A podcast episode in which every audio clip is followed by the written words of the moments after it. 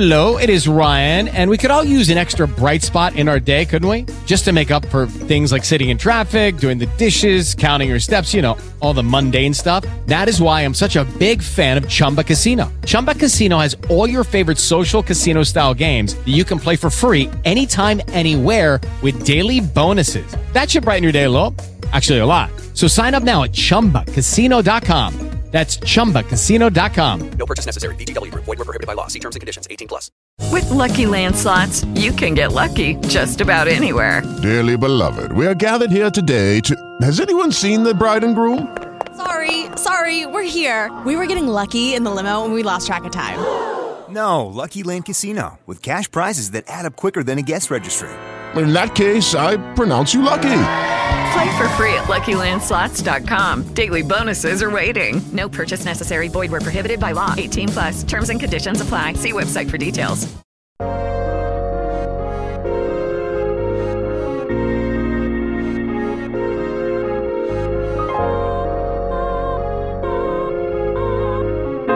This is the Graceful Atheist Podcast. Welcome, welcome, welcome to the Graceful Atheist Podcast. My name is David, and I am trying to be the Graceful Atheist. As my normal request for ratings and reviews, I'm going to ask you that you subscribe to the podcast in whatever podcast application that you use. And then I'm going to have a link in the show notes to a new site called Podchaser that has platform agnostic reviews. I'd love for you to do a review and a rating of the podcast on Podchaser. And if you've been a guest on the show, you can create a creator profile and we can add you as a guest. That way, your profile also gets some attention as well. I want to wish everyone a very happy and safe winter holiday season. Again, I think the crisis of our time is loneliness. I hope you can check in on one another and show that you love each other at a safe distance. On to today's show. It is finally here. I've been talking about an episode with my wife, Michelle, for quite some time.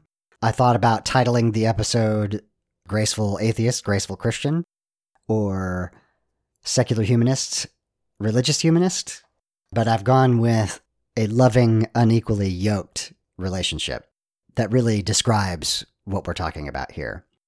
My wife, Michelle, is an amazing person.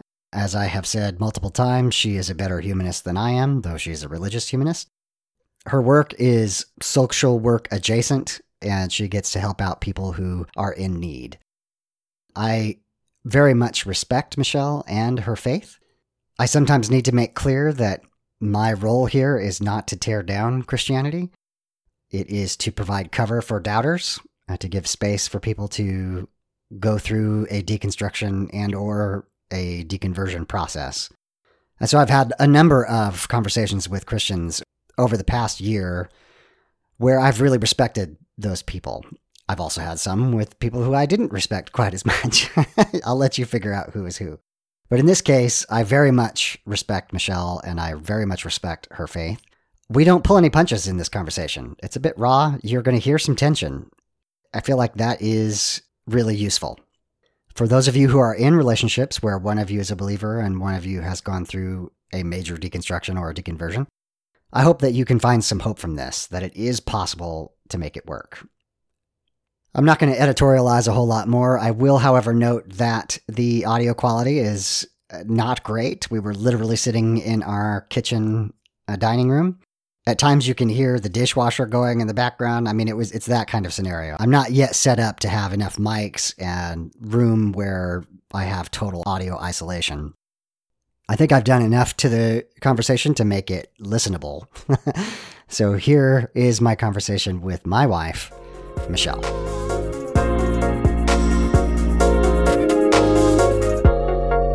I can't believe I get to say this, but Michelle, Graceful Atheist podcast. Thank you. So this has been a long time coming. I really excited to have the conversation. I know that I've told you a number of times that there are lots of people out there who are in similar relationships to us where they began both as Christians and one or or the other changes their mind and how we continue that relationship is just a really important and deep question that people out there want to know about. And I don't want to insinuate in any way that we have got it uh, figured out. But thus far, I think we still are very much in love with each other. I think there's mutual respect for each other's spirituality, however you want to define that. And I think we have something that people want to hear about. Okay. All right. so let's start with. I, so I have a few questions for you that that I'm curious about, and and the first of which is when I mentioned the possibility that we could do a podcast together, I was very kind of sheepish about it and a little nervous to even ask the question. And since then, you've you've shown great interest, which I'm very happy about, but but is at least slightly surprising to me. So, why did you want to do this conversation? I think it's good for us to do it because it keeps the dialogue going. Yeah, And I think it is difficult to navigate. It's not an easy thing to do in a relationship. T- typically, relationships that have a differentiation of spiritual views don't end well. And it's just something that we have been working through and we can share it with other people. And not that we, like you said, have it right. It's a constant working through. Mhm. I think it's good to to talk about and to let people know this is how we have done it, are doing it, how we are at this point in time, yes, yeah. and just share that. So I think what we should start with is a little bit of history, how we met and the process of how we got to now, so to speak. So in 1991, I saw this very beautiful young lady on the beach uh, at our very, very small private Christian college. Tell me from your perspective how things went uh, from there. Um, I don't know if I want to. I dated other people. Yeah, yeah, true, true, true. I think when we graduated, then we dated. Yeah. Then we broke up for five years and got reconnected after five years and Yeah. went from there. Is that Yeah. kind of what you're? Yeah. I, so you've neglected to mention that for our entire senior year, we spent almost every waking hour together. But yeah, yes. We were friends. uh, so if it's not super clear to everyone, I was madly, deeply in love with Michelle forever. And yes, it was after we graduated that we started to date. A while back, you and I were chatting, and I thought you had something really insightful to say about after that five year period of time, we had both gone on and done ministry in one capacity or another. And I think we both experienced positive elements of that, but also so, a little bit of burnout. But you specifically used the word deconstruction, that there was some level of deconstruction that happened there. And of course, that's way before the word deconstruction was, was popular. What do you mean by that? And how do you think your perspective changed during that five year window? I think that I began to see what I felt like were flaws in the structure of the church in the sense that I think that's when political pieces really started. And I, I think I was starting to be a realistic about what's behind the scenes, sometimes in not in Jesus or God, but sometimes in our humanity of being in the church. We tend to need to control, and we tend to need to control other people. And that tends to happen a lot in the systems. So uh, we're skipping ahead here, but I think another interesting topic might be without getting too deep into politics. I, I've I've watched you over the last several years grieve the way that God is used in politics. Do you want to talk about that? What that grief was like, and how you're processing that? Okay. See, I didn't prepare for these questions. so so the way that we represent the heart of God and who Jesus is gets warped in our own humanity and our own the way we want things. And sometimes when we become Christians and we're taking on being one of God's people and and being in love with Jesus and and then having him take us holy that we are his people and represent him. What i've been reading um, that's been really good is talking about what is taking god's name in vain really. And it is that when we use him to get an agenda around that we want whether that's political or it's just some abuse of power or whatever that is that is actually incredibly harmful and that causes so much hurt in the church. It causes hurt in people who are not even in the church that it shouldn't impact in the same way. And my observation of you and what I, you know, fell in love with and why I still love you so much uh, is your character that you care about people, that you that you love people, and you do so in the name of God, as it were. My observation of your grief is that when people use that as a cudgel, particularly for political gain in one way or another, that that I can see that it hurts you and that it doesn't represent who you are or the faith that you hold. Yeah, and and that is not saying that I don't believe that the church is important. I think it is. I think we just get mixed up with what it should be. And you know, we're always looking for the strong leader and we're looking for someone other than God to lead us. And I think pastors become those leaders and it's not necessarily the role that they're supposed to be in and I don't know that that is uh, that's just my opinion, mm-hmm. you know. But sometimes we look for too much. It's it's like Israel constantly looking for a king. They always wanted a king, and and I think that's just human nature. We want somebody to follow that we can see because it's so much easier than constantly trying to go back and follow God that we can't see. Mm-hmm. And so we look for that person and we create people. And that's a lot of pressure on a person, one individual. Mm-hmm. And power is easy to go to people's heads and and it takes a lot of humility to really follow God. And when we lose that humility and we lose that sense of learning and constantly growing, we can get it wrong and we get it wrong sometimes. And and I'm sure I get it wrong. And I don't want to represent that, oh, I know everything and but I have opinions. yeah.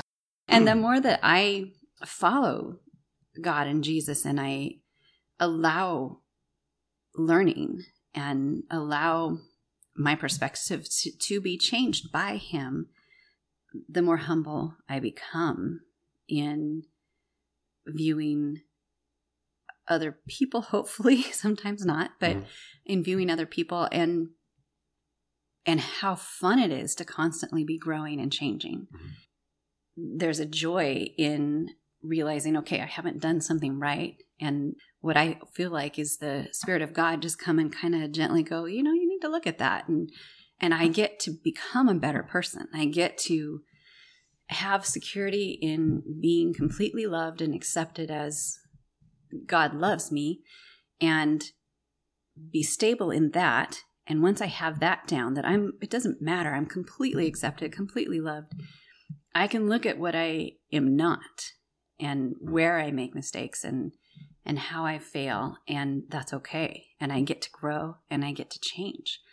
And if you can't be humble with it, and not that I'm humble all the time, but it takes humility to be able to see that and to let that change happen. Mm-hmm. So if we backtrack for just a second, after college, we had gone our separate ways. We did ministry. There was some level of burnout. And when we got back together, the focus at that time was the recognition of the need for more grace. So obviously, grace has been a major theme in my life. It still is, even with this podcast. And it was the recognition that at times the church can be more focused on administering punishment than grace. And the rest of the story, the thing that I don't think is super clear is that we were still very much Christians. Obviously, nothing changed for you. And in my mind, you know, nothing changed for me for quite some time. But I've just mentioned a few things that I observed about you. I think you have a different perspective on my story than I do. I've obviously told my story multiple times. So, what was your perspective, let's say, five years ago, five or six years ago, as we were starting to approach? It was 2015 when I decided I could no longer believe. Well, I think what you're asking me is I think you always felt like I judged you in your faith. Uh, no, I want to get your honest take on the cues that you seemed to be aware of that I wasn't. So uh, that was not just before your announcement. Okay. yes. That was throughout our relationship. Okay. And that's why I say I, you always felt like I, at least you have stated that you- before that you felt like I was judging your faith and that it wasn't good enough or something. But I, I think what I was experiencing, like we didn't, when we got married, we didn't do, oh, we pray together or we do these things together, which I would have liked. Mhm. And so I always, it always puzzled me, like, why don't we do those things? And and so I would bug you about it and challenge you on it and pester you and whatever. yeah, yeah. And why don't you do the things that I do? And why don't we share this deep intimacy that I know that I've shared with other Christians? Mhm. And so that was missing from our relationship. Right. And I think what I did was to kind of try to understand what was happening, why we didn't share that. Um, was I said, well, you have a different personality. Maybe God relates to you differently than he does to me Mhm. and to other people that I know. And I think that could be true. I think we are all part of a creation and all of us have different personalities and we have to make room for those personalities um, not expect people to be exactly like us but in my head that's what i had chalked it up to Mhm. that you had a analytical relationship with god that i didn't understand Mhm. And it never felt i don't know there was always just something there that never connected Mhm. and and i i wanted that in a relationship and and ideally i would still want that with a a husband that was a christian Mhm. but that is the ideal and not the reality Mhm. of people but when you um told me there was a piece of me that oh this feels real and it was the first time where i felt like we hit something real together the, a deep realness and not a, a facade or or not a i don't know how to describe it in a nice way I promise I won't take offense. but whatever it was it was the first time where i felt like we are real and i'm seeing what's really going on inside of you and that felt in spite of all the bad stuff that was there that at least felt good Mhm. to have that.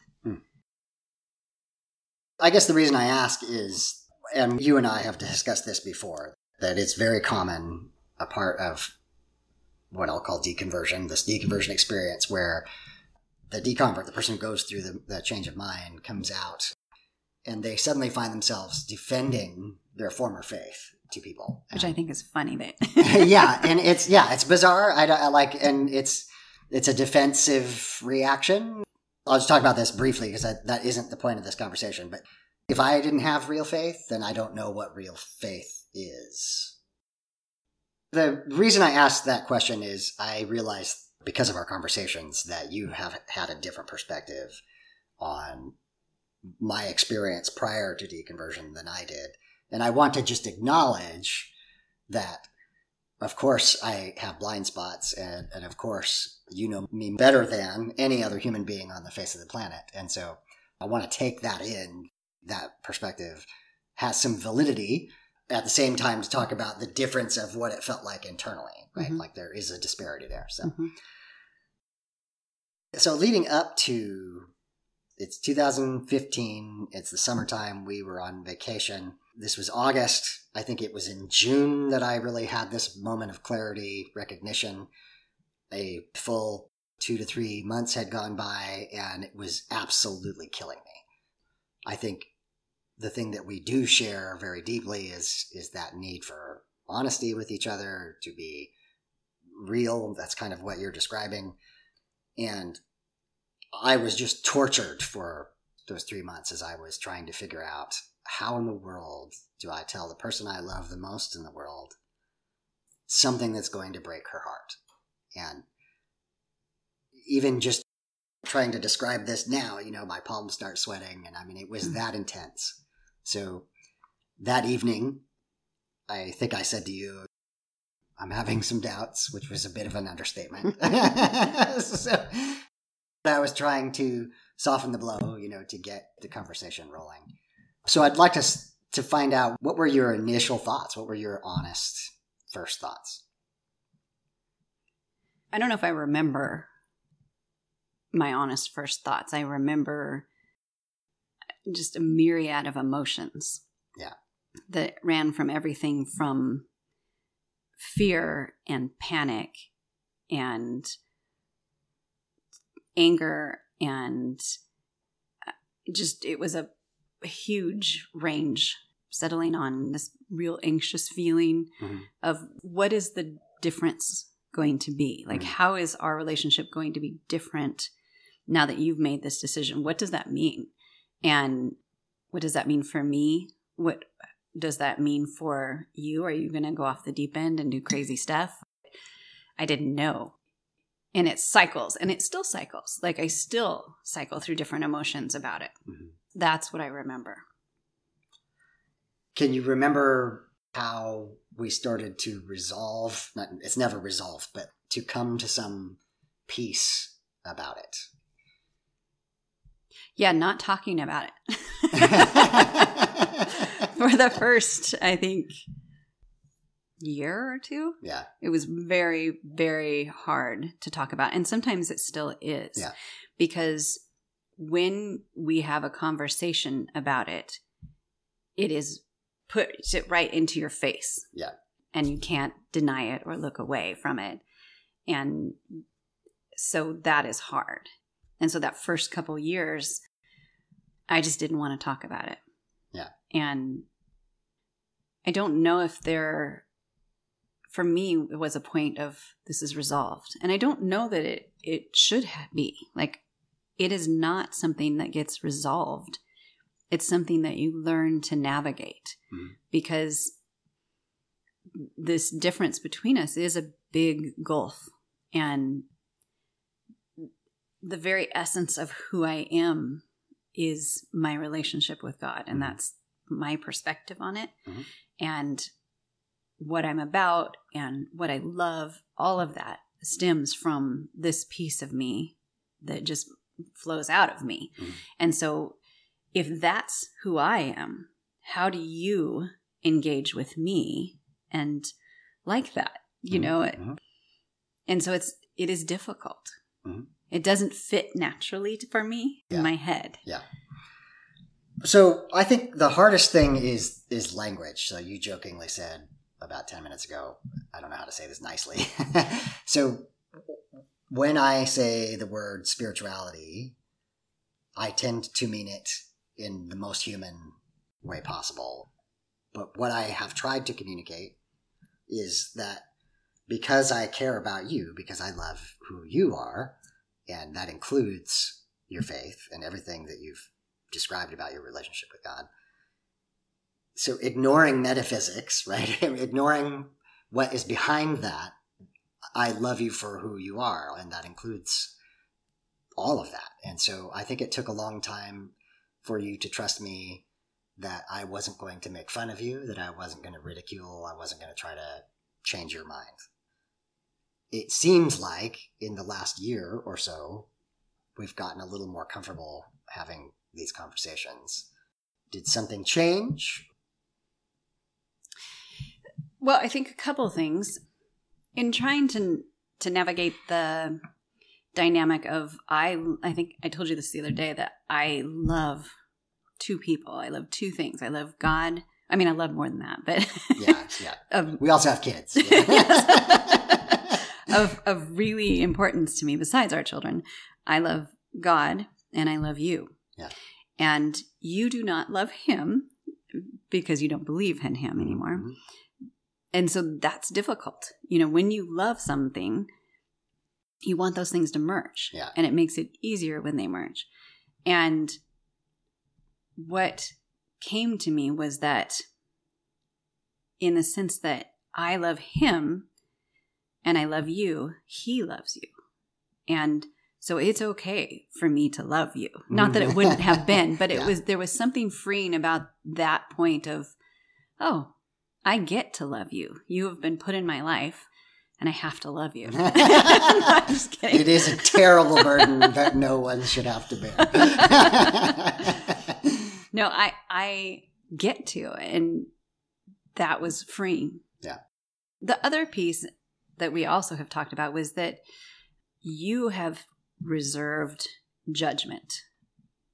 At least as far as I have felt. Mhm.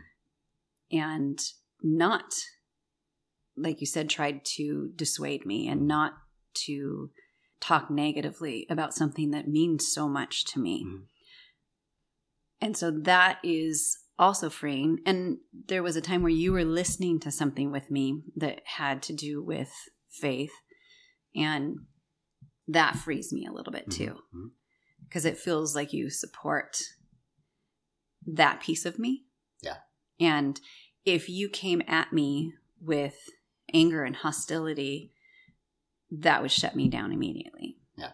And that's true in relationships in general, whether it's about faith or not. Any dynamic that you have where somebody's coming at something that's important to you or about you, it shuts you down and the relationship then gets shut down. And if that keeps happening, then there's that evolution of the degrading of Yeah. that relationship. It's what's the word? Contempt. That is Uh-huh. the thing that destroys relationships. And, Yeah. Uh, one of the things that I talk about a lot is that people who go through a process of deconversion or even just a lot of deconstruction, just, you know, maybe they still have some level of faith, but that you have this powerful concoction of danger in that in that you may have gained some newfound disrespect for the church Mhm. you've gained a bunch of knowledge uh, probably about this argument and that argument and it is very easy then especially in those early days to lash out at the people around you i think i did that to our friends uh, we at our friend's house pretty early on a few months in blasted them with some information. And i you know i regret that. I that was part of the recognition for me of oh i i can't do this because the the people i care about more than i care about trying to assert my correctness right? And Yeah. that but i bring this up to say that that is harder than it sounds right? It actually takes quite a bit of self-recognition and holding back And and I remember being really mad at you that night. yes yeah exactly But I- rightly so yeah and, and I think just to build on that, one of the pieces that allows us to maintain a relationship and to people in general is to not have to be right. Yeah. Even though I think I'm right and you think you're right, right not having to be right and prove it to each Yeah. other. yeah people are more important our relationships with with other human beings this is the whole point of my humanism and again let me just say on the record that i think you're a religious humanist in the sense that you care about uh, people i think you are a better humanist Jesus is a humanist. this is true, absolutely. But I think you are a better humanist than I am, in that you are working this out on a daily basis in, in your work.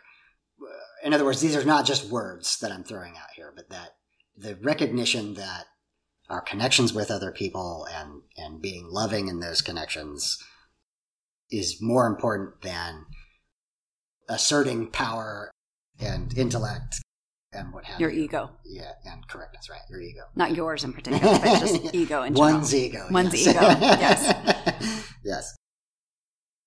So neither of us could remember the the name of uh, the source of this information, but relatively soon in, maybe a year or two in, you had talked about a psychologist who had this idea of a second marriage to the same person. And I think the context there was was infidelity, which we want to make clear is definitely not the case here. Uh, but I thought it was a brilliant, and it gave both of us, I think, a framework to reinvest in in our marriage, reinvest in our relationship, just recognize that human beings change, that even over time people change, and that occasionally you need to recommit that I love you and I'm committed to you, and that's not going to change. That's an act of volition. It's an act of will. Mm-hmm. And so, in a sense, we are on our second marriage to one another. Do you want to talk about that some? Yeah, well, you, you pretty much summed it up.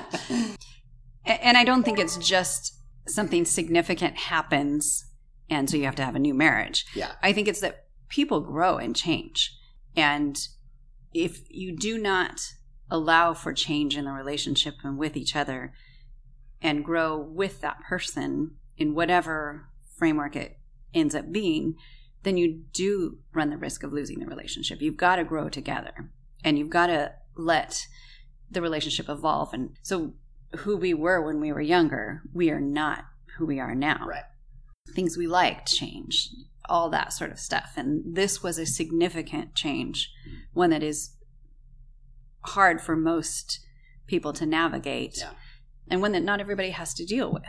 But we had to grow into a new dynamic. Mhm. And that is relationships in general. Like you you always have to grow together. And so ours just looks much different than it did at the beginning and Yeah. it will look different 10 years from now. Right. I am immensely grateful to you for uh, bringing that up originally, but being willing to embrace that. We are still committed to each other, even though things have changed. And I think just to go back for a second, because I don't think I said this well enough. My greatest fear, as I was, you know, waiting to tell you, was that you would leave me.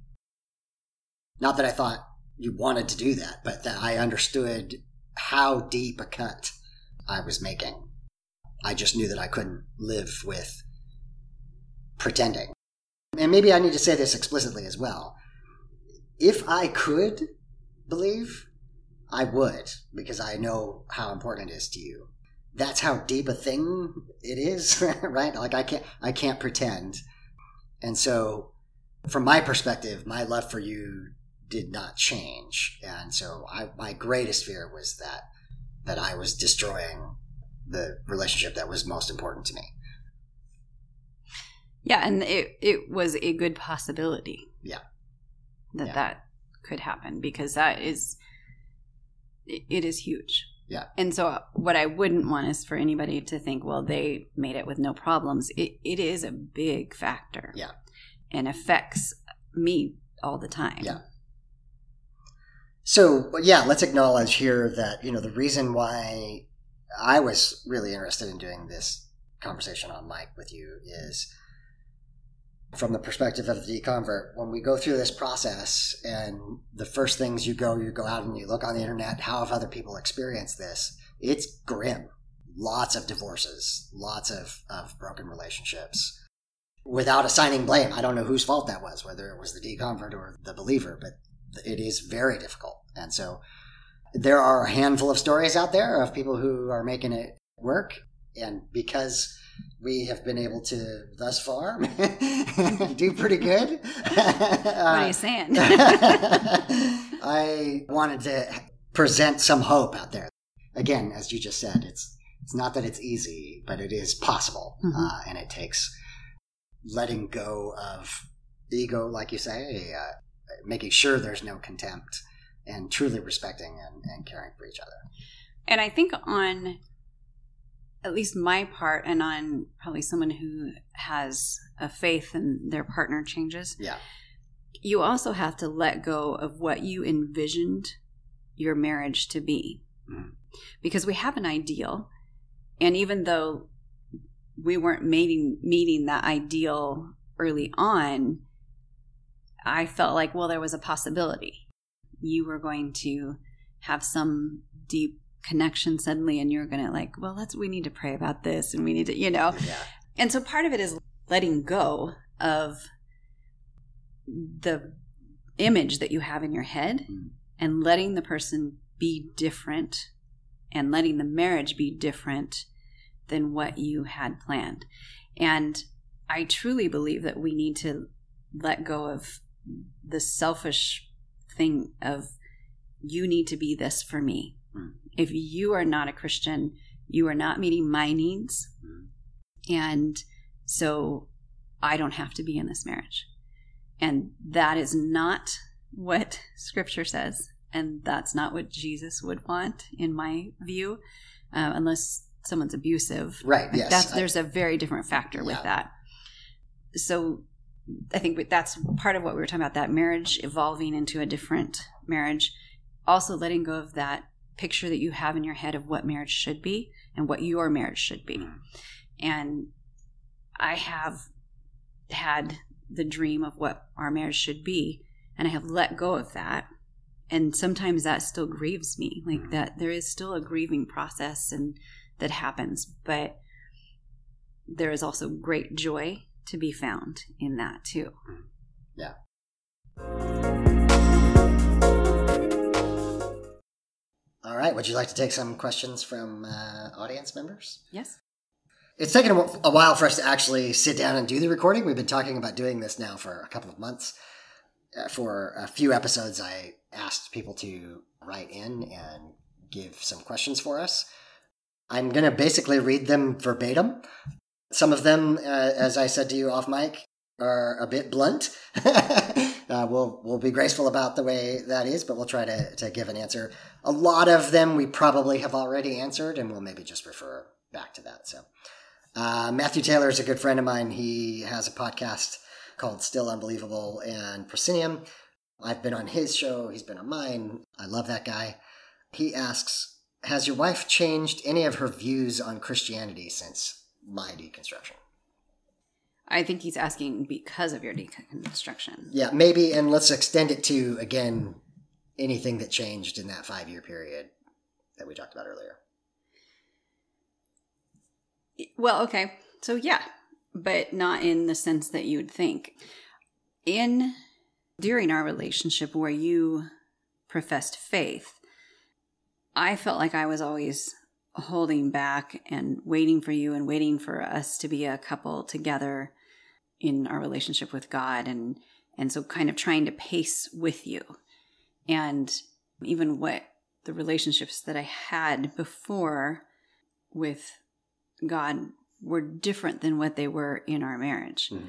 And almost from a week into the point that you told me, I was released to have my own relationship and faith and dig as hard as I wanted to and as deep as I wanted to and not be holding back. And I, I never even consciously realized that I was doing that. Hmm. And obviously, I would tell anybody that I was talking to that your relationship with God is your own and should not be based on your partner. But that ideal of, and that desire to share that with your partner sometimes gets in the way and, and becomes dependent. Your relationship with God becomes dependent and intertwined with that partner. And so that significantly changed. And I felt free. The millstone was off your neck. yes. No, I think that's a really interesting perspective. And again, I'm glad. This is what is so hard to communicate that I want you to be spiritually fulfilled. However, your experience of that is I'm happy that that is fulfilling for you.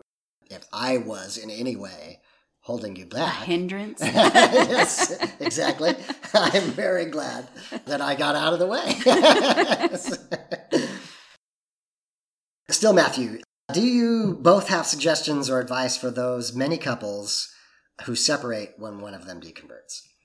We talked about that quite a bit earlier of just not having contempt for one another, loving each other, uh, not having your ego involved, not needing to be right. Um, Anything you want to add to that? Yes. From the believer's perspective, and not that I would want somebody to go and tell their believing spouse, you need to be like this, but there is basis in scripture for marriages that are not equally yoked as we would Yes. you know No, we- we- christian it. ease it it is a joke. We we call it the unequally yoked club. So, Okay, great one of the things that i struggled with is am i not representing god well because of loving you the way that i do. Mm-hmm. And that is not the case. And that's why realizing how much god loves you whether you love him or not was freeing for me. Mm-hmm. Because we both love you even though you don't love both of us. And I love you. yes.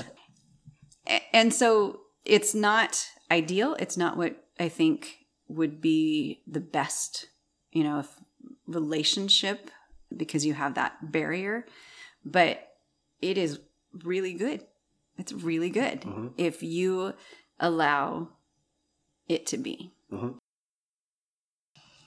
Uh, so another question from Matthew that's it's very similar, but one of the difficulties in atheist Christian dialogue is that criticism of the foundations of Christianity often feel like a personal criticism to the Christian because their identity is wrapped up in their Christianity.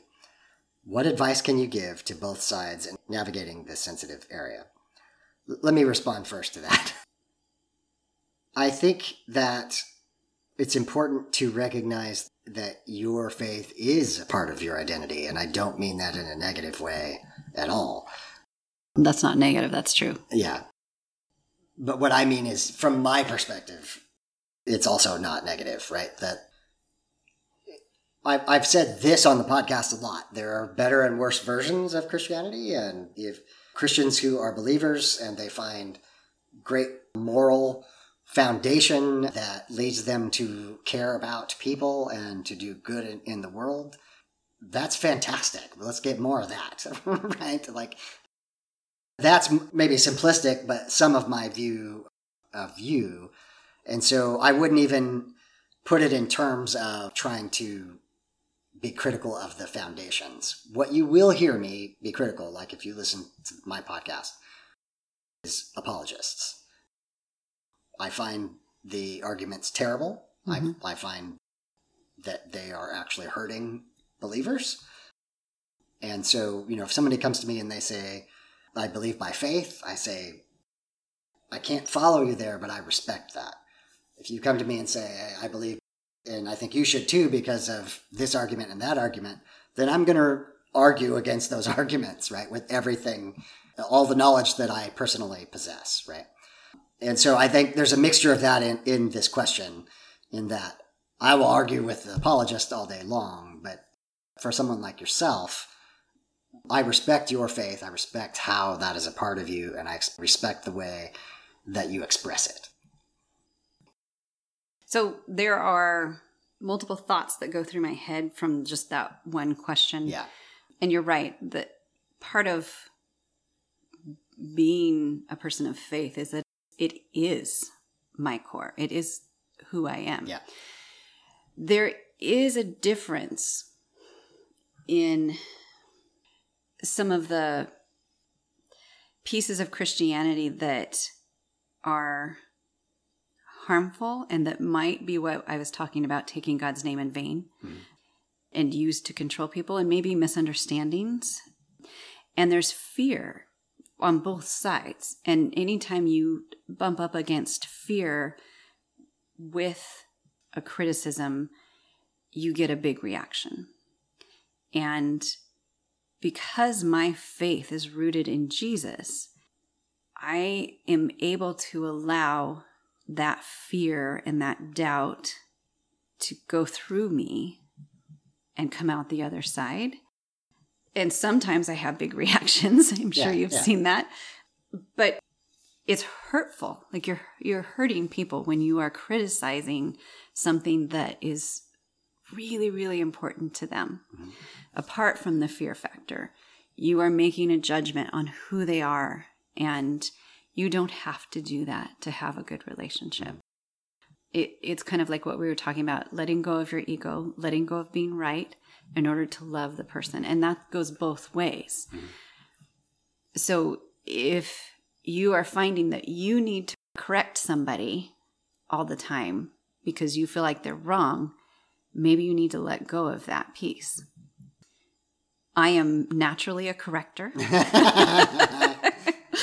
that is my natural tendency. Yeah. And that is something that over time I feel like has been part of my faith that God has really rubbed down.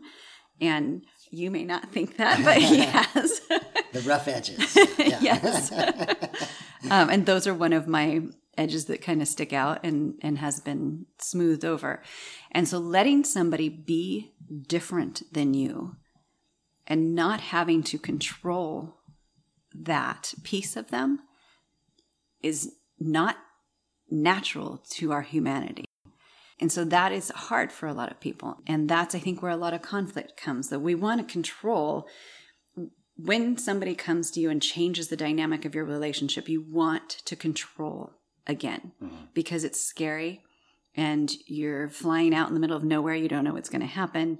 And for me, I was able to just let go at some point and say, You are going to be who you are. I'm not responsible for you and the way that you think. Yes, it impacts me, but I don't have to fix you. Yeah. And letting go of that need to fix somebody else and letting them be different, letting them be wrong if you think they're wrong mm-hmm. is okay. And you can build a relationship and let somebody be different with that dynamic in place. That was an exceptionally good answer. I think you, listeners, you can understand why I love this person. Thank you. That was that was beautiful. Joel W mentioned you were looking for questions for conversation with your wife. I am also part of the Unequally Yoked Club, so how about one that hits close to home? How much do you talk about religion, non religion, and what is the easiest part of that conversation and what is the hardest? I think we talk about it more than we used to. Mm-hmm. Because, like I said, the, the first couple years, I just could not. It was too painful. Yeah. You allow me to share stuff that hits me deeply in, in my faith. And at first, like, I just cut you out of that Yeah. because I felt like, well, that's my own deep personal stuff happening to me, and you don't believe it, so I'm not going to let you be a part of it. And I didn't know that you would be receptive to it anyway. Mm-hmm. And I, I can sometimes see when you don't receive it quite the same way as I would like you to, and, and it does hit you wrong. but Yeah. for the most part, you let me share that, and you let me be different. Yeah. And I think I've slowly been able to hear a bit more. And it's still hard for me. And I don't listen to your podcast. oh, um, I'm personally offended. because that is hard for me. Yeah. It is something that I love that you don't love, like we I talked Yeah. about. And so in some ways it does come back as a a judgment on who I am, even though you're not intending it to Yeah. be. No, I acknowledge that there is, and we've said this multiple times now that language fails, right, to communicate all of the nuance of what you're trying to communicate, right? But to circle back for a second, I distinctly remember a couple of conversations where, and I've mentioned this before, that you get a lot of street cred for watching Tim Mackie's work. Apparently, like even amongst atheists, he's uh, very well known. But you know, you would do that with the girls, you would do that on your own, and you'd almost you just kind of turn it off if I walked into the room. And I really was trying to communicate to you like it doesn't burn my ears, right? And there's one other irony to all of this is that I do have a Bible college education, and that didn't just disappear. Some of the people that I follow online, uh, lots of them are believers. Lots of them are like I just did an interview with Ian Mills, who is a New Testament scholar. Uh, Are you name dropping? I am. I'm not necessarily personally as deeply connected to the Bible as maybe other people, but I'm still interested. I'm still like, I think the topic of belief, the, the Bible, as well as, as philosophy and ethics, uh, you know, are fascinating to me. These big questions are, are fascinating to me. So, so for a while, I felt like you really kept me out of that. And at some point, it feels like you're able to share with me. I don't yell at you and tell you you're wrong. and that feels like that's been a virtuous cycle uh, that hopefully continues. Mhm. Yeah. Then I wanted to throw this one in. Reverend Philip Avery, I've only met once, but he has been very encouraging to me. I've passed back and forth just resources to him because he has a number of people who are uh, either secular or deconstructing, uh, as well as faithful members of his congregation. And he just says encouragement. Very much looking forward to, to hearing the episode between you and your wife. I have several parishioners working this relationship out at the moment. So I appreciate that from Reverend Philip. Somebody named Probably Wrong on Twitter. Question for Michelle Would you prefer your husband to be a Christian in practice and not know that deep inside he is struggling? Or would you rather him be open about his struggles as he is doing? That's an easy one. Truth is always more important to me. Yeah. You cannot hide something that deep and have a healthy relationship. That's just not possible. Yeah.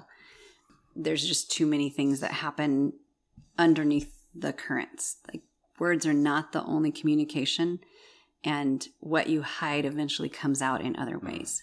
Yeah. And like I said, the the minute that you told me what was happening, there was a freedom in me and there was a connection to you in that you were being open and deeper and real. And those were good things in spite of the pain and the difficult dynamic it came mm-hmm. with. And those are always more valuable than pretending. I completely agree. The, the truth will set you free, I think I've read somewhere. what is your advice to believers who have a suspicion that their spouse may be coming to a place of unbelief? How would you encourage the believing spouse to respond? pray for them. Again, one of the things that I have come to realize is that you are not me and I am not you. Our relationships with God or not are our own and our own choosing. And God will do what He's going to do and allow what He's going to allow. And you don't have to fix it. And you don't have to be the person that teaches all the right things to that person, to the other person. Again, it's that element of control. It there is great fear with what's happening because you don't know how that person's going to react by letting go of faith and what their choices are going to be. But one of the reasons I was a stay-at-home mom as you know, mm. but I'm telling them. Yes, yes. I was a stay-at-home mom for most of our girls' lives. And when you told me what was happening, one of the dynamics in me was this fear of, okay, how do I survive on my own? And so I went back to work, which I love. I love my job. But that was one of the pieces that I put in place just in case. because I don't, you Insurance, know. yeah. insurance. And so it was a fearful experience for me. And when you are afraid, sometimes your reactions are not always healthy for the other person. And you might actually push somebody away by trying to fix something instead of letting go of it and letting God do work. And God's big enough to take care of his own stuff. and I think that's one thing that this is a completely side note, but my perspective is we're always trying to keep other people in line. And sometimes the churches feel like they're responsible for making people behave. And I don't see that in scripture. I don't see that in Jesus or God when you actually get down into looking at what people call the rules and regulations and stuff. I see a God who saved people before they chose to follow him and loved people who turned away repeatedly and from the beginning gave free choice. And we choose whether we're going to follow his way or not. And you can't make that choice for other people. And God lets us make that choice. God lets other people make that choice. We have to let people make that choice. And it's scary. so I totally understand that if you feel like somebody is going that road, it's very, very scary. Hmm. While David has shared his reasons for deconversion, we would be led to believe that you disagree with his arguments for not believing. What is it that you think David is wrong about? The existence of God. Yeah, I don't think there's I don't think there's much we can respond to there. No, so, I'm not an yeah. argumentative person. I'm not going to argue yeah. the foundations of Christianity because the minute I do, then I find something else is different. And so Jesus and God are the very foundation, and that's what matters. Neither of us is interested in debating and that kind No. of thing. So Michael T. When I was listening to the last episode, I heard that you were doing an episode with your wife soon. As I recall, your wife is a believer. I'm looking forward to hearing more about how you both are navigating your relationship.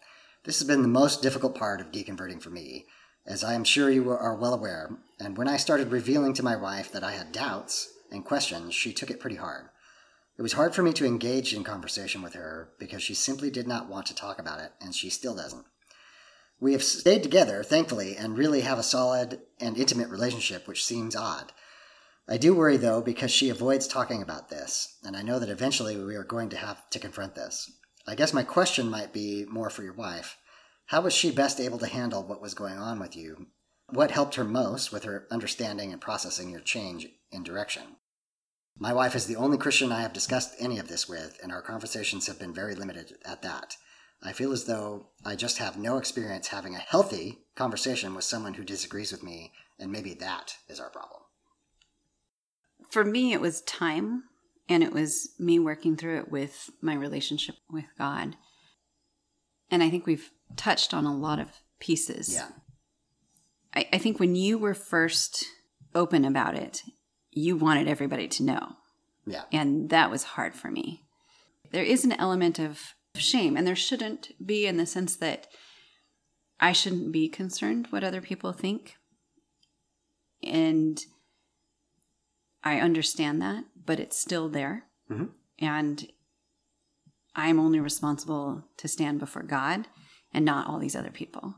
But we live in community. And so there's an element of shame there. And that's just something to remember. It's very, very hard. You've changed the dynamic and dreams and future expectations and all sorts of things that are happening in this huge change that has been made in the relationship. And so I'm not sure I have advice in, except to just let it have time. I think what I started to say was you wanted everybody to know. Yeah. I didn't want anybody to know. Yeah. and but I felt like for your sake I had to let people know. Yeah. And it wasn't something that I wanted to discuss, especially right in the beginning. And I think it took years. Like we're only 5 years in, but it just been the past couple years that I have come to this place. And so you've got to let people have time. Well, my first response to that is I'm sorry for the experience that you have to go through. I have a question for you just to bounce off this, and that is Did you get any negative response from other church members, family members? Did you have to deal with fallout from a decision that I made? No. But I'm not sure I opened myself up to that. Mm. You know what I mean? Yeah. So no, the people the people that I chose to tell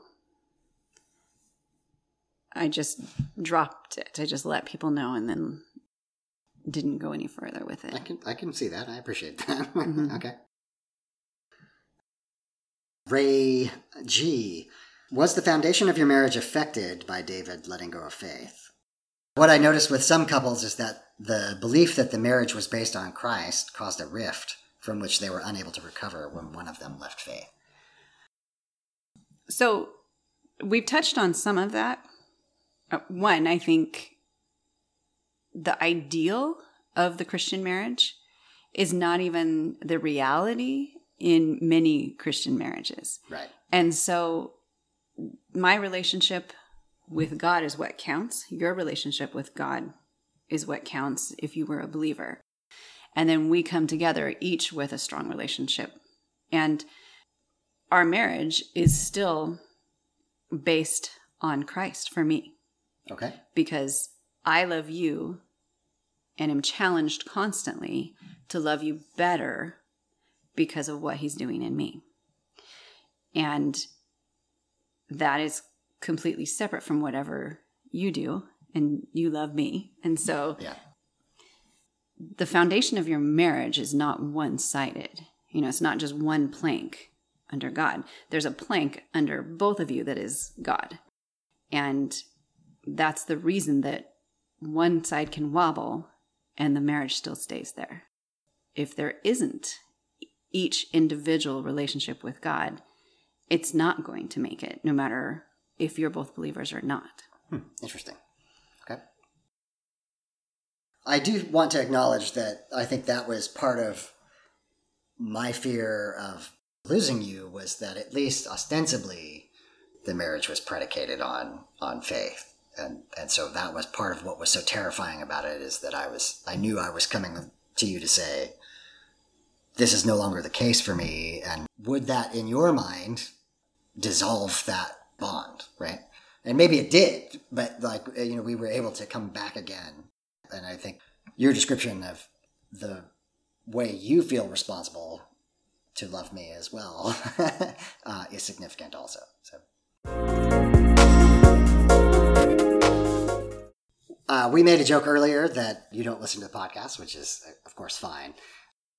It was comical the the one day when we hopped in the car and you had Bluetooth connected automatically, and it was uh, you got caught because you had been listening. I did listen to, to one. You'd been listening to Sarah's episode. Sarah is married to an atheist, and I got to talk to her. Your reaction to that, I think you felt like I was pretty aggressive with her. I'm curious just if you want to talk about that.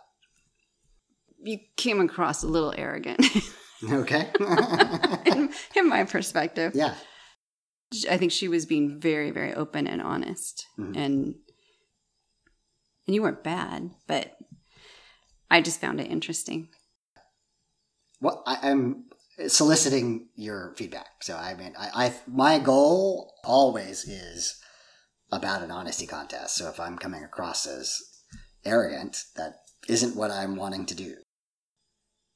I think that was good for me to hear too. Like, whereas you might have been a little bit pretentious, mm-hmm. maybe just a little bit. I don't know. It was good for me to hear and see that you were not trying to argue with somebody. Hmm. So I'm very cognizant of depending on a person's entry point into a lot of the work that I do with the, the podcast. And I cringe at the things I wrote on my blog in the early days and that kind of thing is that you can get a wildly different view of me on first contact depending on where you start. I think that that conversation with Sarah, I was trying to be, to give her space to tell her story, to be honest about how hard it is to be on your side of the table. It's definitely hard not to. it's it's hard to Not- always, always maintain perfect humility in a discussion. So- No, and I get that. I think Yeah. what I heard was you defending her husband. really, Yeah. oh, I was trying not to do that. I know. Yeah, I know. There was a little bit of it. There's it. a little though. bit. Okay, interesting. All right, all right. I will take that. Uh, I'm curious how how did you did somebody tell you about that episode or how did you find? No, I um your thing was pinging. I get up early in the morning Uh, and I was sitting here in the quiet and I could hear ping, ping, ping, Yeah. ping, ping. And I was like, what is that? and then I was like, oh, I bet he put out a, a new podcast. So I just went and looked up to see if something new had come up. yeah, And that one came up and I read the title. I was like, that is interesting. I, that is amazing that that is the episode you started with. So Some might say, Some might say.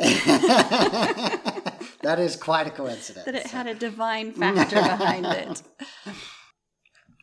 So, along those lines, I'm aware that having a semi public presence that talks about secularism, talks about humanism, talks about, argues against apologetics, that kind of thing, that that could imply uh, something negative toward you. I found that I had to do this. Maybe it was that same pastoral instinct of why I went to Bible college in the first place, of caring about people and thinking about how people going through a deconversion process feel utterly and completely alone. I don't think I will ever be able to explain to you how lonely that is because you can't talk to anyone. No one no one understands you.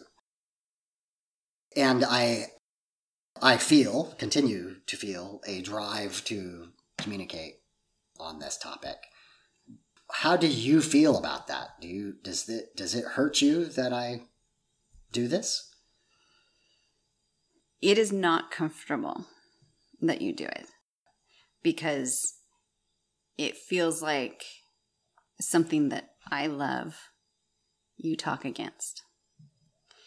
And so it's as if, like, you run. Mhm. And so if it, I became an anti runner, Yeah. so something that you find is really important to you, to me is even more important to me because it is the essence of what I love and what I want. And you talk against that. And so that is difficult for me. And yet I have come to the understanding that that doesn't hurt him, that doesn't hurt God. It's only in front of other people. And that doesn't matter. I am to stand with him and other people's perspectives, whether they're other believers or not, don't matter the same. Mhm. And so, yeah, it's not comfortable, but it is what it is. okay. All right. Uh, for what it's worth, when uh, you do ministry, I, I back you up. I'm backing you up right now. so, last question. Can this not be the last time? Can we do this again at some point in time? Yeah. All right. And so I would definitely like us to do this every once in a while. And if a topic comes up that you want to discuss that is in any way would include me, let, let's let's jump on the mic and do it because I think this has been really raw and, and intense at moments. Uh, but I think this is exactly the kind of thing that is important for people to hear. We're not pretending. We're not really pulling any punches. We love each other, and that's really the thing that matters. Anyway, I love you. I love you. Thank you for uh, sharing your heart. Thank you. Thank you for letting me come on here.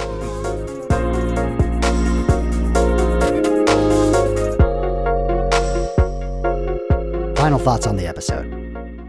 I think you can hear the love and the tension in our voices. This is still raw. It's still painful, I think, for both of us. The singular message that I'd like to get across is about secular grace, about caring for the other person for who they are and what they believe without contempt, without wishing that they were something other than who they are. That is a relationship. That is love. If you find yourself in an unequally yoked relationship, it is not a death sentence for that relationship. It is going to be work. It is going to be hard. I'm not going to pull any punches and tell you otherwise. But if you love each other and if you respect one another, it can work. I mostly want to just thank Michelle for unbelievable bravery and honesty in coming on the show. If you heard the last part of our conversation where I ask her, Does it hurt that I do this work? I know that it does. And for her to be willing to come on the show is a really big deal. I don't know how else to say it. Uh, so I thank you, Michelle, for doing that. I love you. I adore you. I respect you. I think your love of humanity is something that should be imitated and followed. I hope that this is not the last conversation that Michelle and I will have on the podcast. We did do listener questions. Uh, we did end up cutting one question that was about our kids, and we both fumbled around for about 10 minutes without a coherent thought, and we ultimately cut that. So that is a potential conversation for the future. Without specifying a time frame of when we might do that, I will say please continue to send in questions. If you email me, gracefulatheist at gmail.com, I'll compile those questions and maybe in a future episode with Michelle, we'll go through those as well. Again, for the holiday season, I hope that you reach out to one another, that you express your love for each other in a safe way.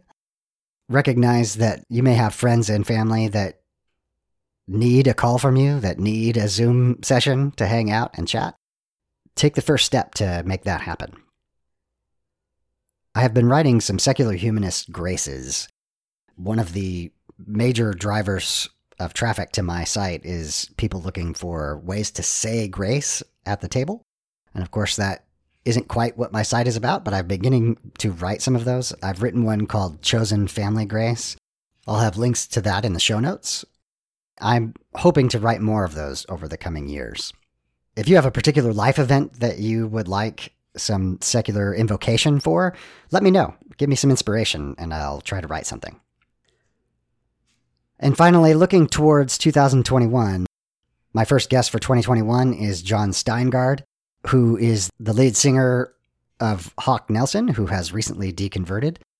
Jon is an amazing person. That conversation was fantastic. I can't wait to share that with you. That episode will drop January 3rd, so there will be an extra week in here as I take a bit of a holiday break. Until then, my name is David, and I am trying to be the graceful atheist. Join me and be graceful human beings.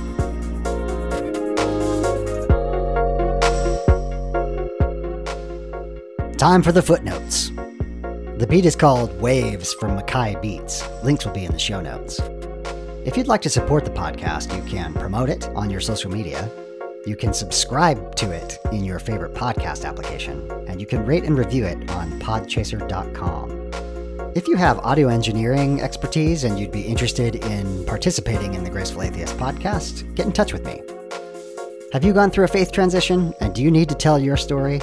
Reach out if you are a creator or work in the deconstruction, deconversion, or secular humanism spaces and would like to be on the podcast, just ask. If you'd like to financially support the podcast, there's links in the show notes. To find me, you can Google Graceful Atheist, you can Google Secular Grace, you can send me an email, gracefulatheist at gmail.com, or you can check out the website, gracefulatheist.wordpress.com. My name is David, and I am trying to be the graceful atheist. Join me and be graceful human beings.